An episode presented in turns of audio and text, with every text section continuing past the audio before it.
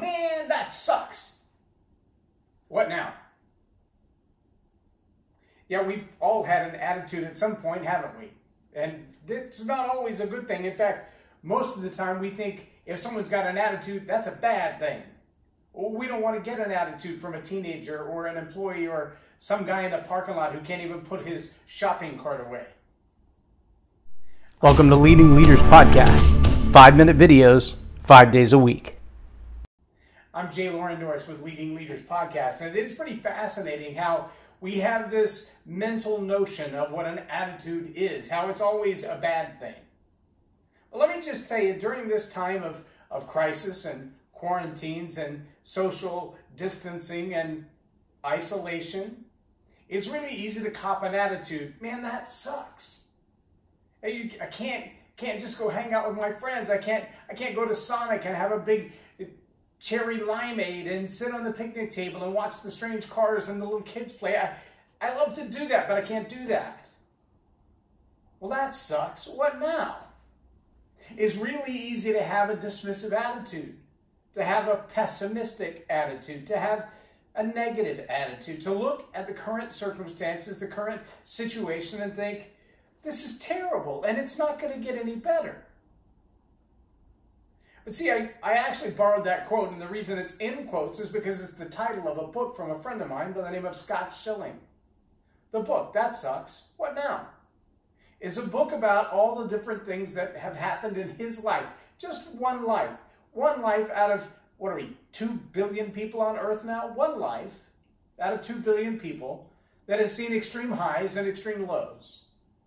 He wrote the book and in the season of writing the book, went through a stroke.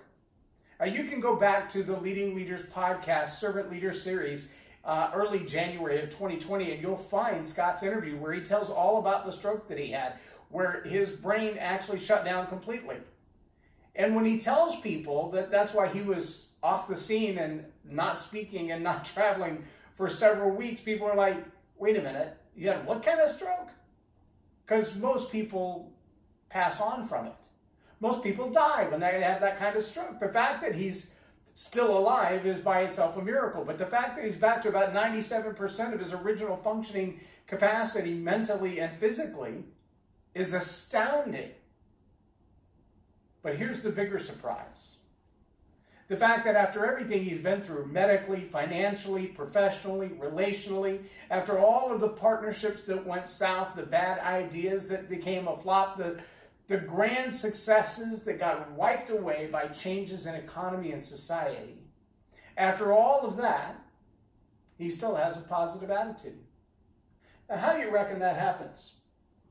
Oh, look, I have extra time because I forgot to hit the start timer. so I can still talk for another five minutes. Isn't that awesome? How do you come through times of failures and still have a positive attitude? How do you do that? How do you walk through a crisis like the loss of a loved one or the loss of a, uh, of a job, the loss of an entire sector of the economy?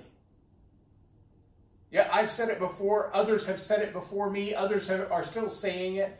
We will not come back to this same normal. Now, I don't know if you've been participating in the John Maxwell uh, How to Lead Through a Crisis um, live teachings every day at noon, but he's done three of them, and they've been incredible. The, the last two parts of that was uh, the 11 perspectives, the 11 principles on perspective that you've got to have to lead through crisis. And it was really good stuff. Imagine that. 50 years of leading from John Maxwell, and, and he's still giving away good stuff. Giving away, free of charge, good stuff. That's why I became a part of the John Maxwell team because I like that attitude. I like the attitude that says, imagine what his schedule being cleared looks like from a, from a financial standpoint. When you know when he gets paid to stand on a platform or to teach or to sell a book and all of a sudden all that stuff just gets turned off like a faucet for a period of time that's pretty significant cash flow loss.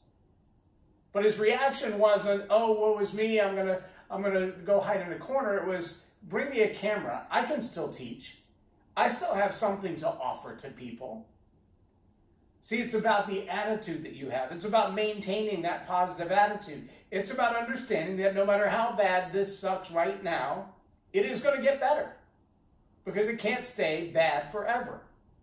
And even if the circumstances don't change, you can't control the circumstances. What you can control is your attitude because it's a choice. You get to choose how you feel about what's going on right now. You get to choose about how positive you'll be. You get to choose. It's your choice. Yes, some of these circumstances are horrible, like Scott's stroke, like the financial decisions. And in fact, it was John in his uh, video yesterday when he talked about perspective. He said, I remember going to a conference when I had the 10th largest church in America. And this was decades ago. But he said, I went to this conference and I listened to these guys success after success after success after success. I was, I was getting sick of success. It was like these guys were all perfect, and I'm looking at myself going, why am I even here? They're all perfect. They've all figured it all out. What, what do I have to add? And then he said, I went back and rewrote my entire presentation, and I called it Failures, Flops, and Fumbles. And for the next 45 minutes, I talked about how bad I'd screwed things up. And they were all in stitches. And eventually they all went, Yeah, me too. I, I did that too. If we can't laugh at our failures, if we can't laugh at our mistakes, they'll own us and they'll eat us up from the inside. But attitude is a choice. So how do we look at the mistakes we made, the, the circumstances around us, the situation that we're in, the isolation or the quarantine or whatever it is that you're facing today, the loss of business, the new ideas for business? How do we take some time and do something with that? Well, if you haven't yet, I strongly encourage you go on Facebook, go to John C. Maxwell, go to the actual page, and watch the free video. It's free. It's 90 minutes of training about your attitude and how to lead through adversity. One of my favorite quotes from there, and I don't remember who it was he said that said it. You can see it in there, but let me paraphrase it. The concept was that, you know, I, I look at the things that have happened in my life and the negative things that have happened in my life, and John said he asked the guy one time, Would you like a do over? If you could go back to all the mistakes you've made, the things that you've done wrong, the people that you've hurt, the losses that you've had, if you could go back and get a do over, would you do it? The guy didn't even think about it. He said, No, I wouldn't do that. I don't want to do over on my mistakes. I let that sink in for a minute as I listened to the answer. And I have to say, in my own life, I agree. Uh, sure, there are some things that have gone wrong, things that I've done wrong, mistakes that I've made, people that I've hurt, choices that I made that were really stupid. But as I look back on the things that I've learned in my life, most of my learning came from the stupid mistakes that I've made. That have come from the circumstances that I didn't want to be in, from the situations that I wish I could have avoided altogether. But in those moments, I learned the greatest lessons. I became the who that I am through those journeys. I wouldn't trade my past or my pain or my problems for an opportunity to do over.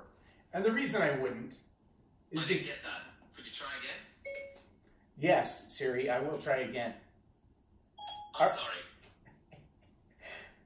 You gotta love technology. I wouldn't trade the pains of the past. I wouldn't trade the problems that I've had. I wouldn't trade the mistakes that I've made for a chance to do over and wipe the slate clean if it meant that I didn't get to keep the value of the lessons that I learned in that season.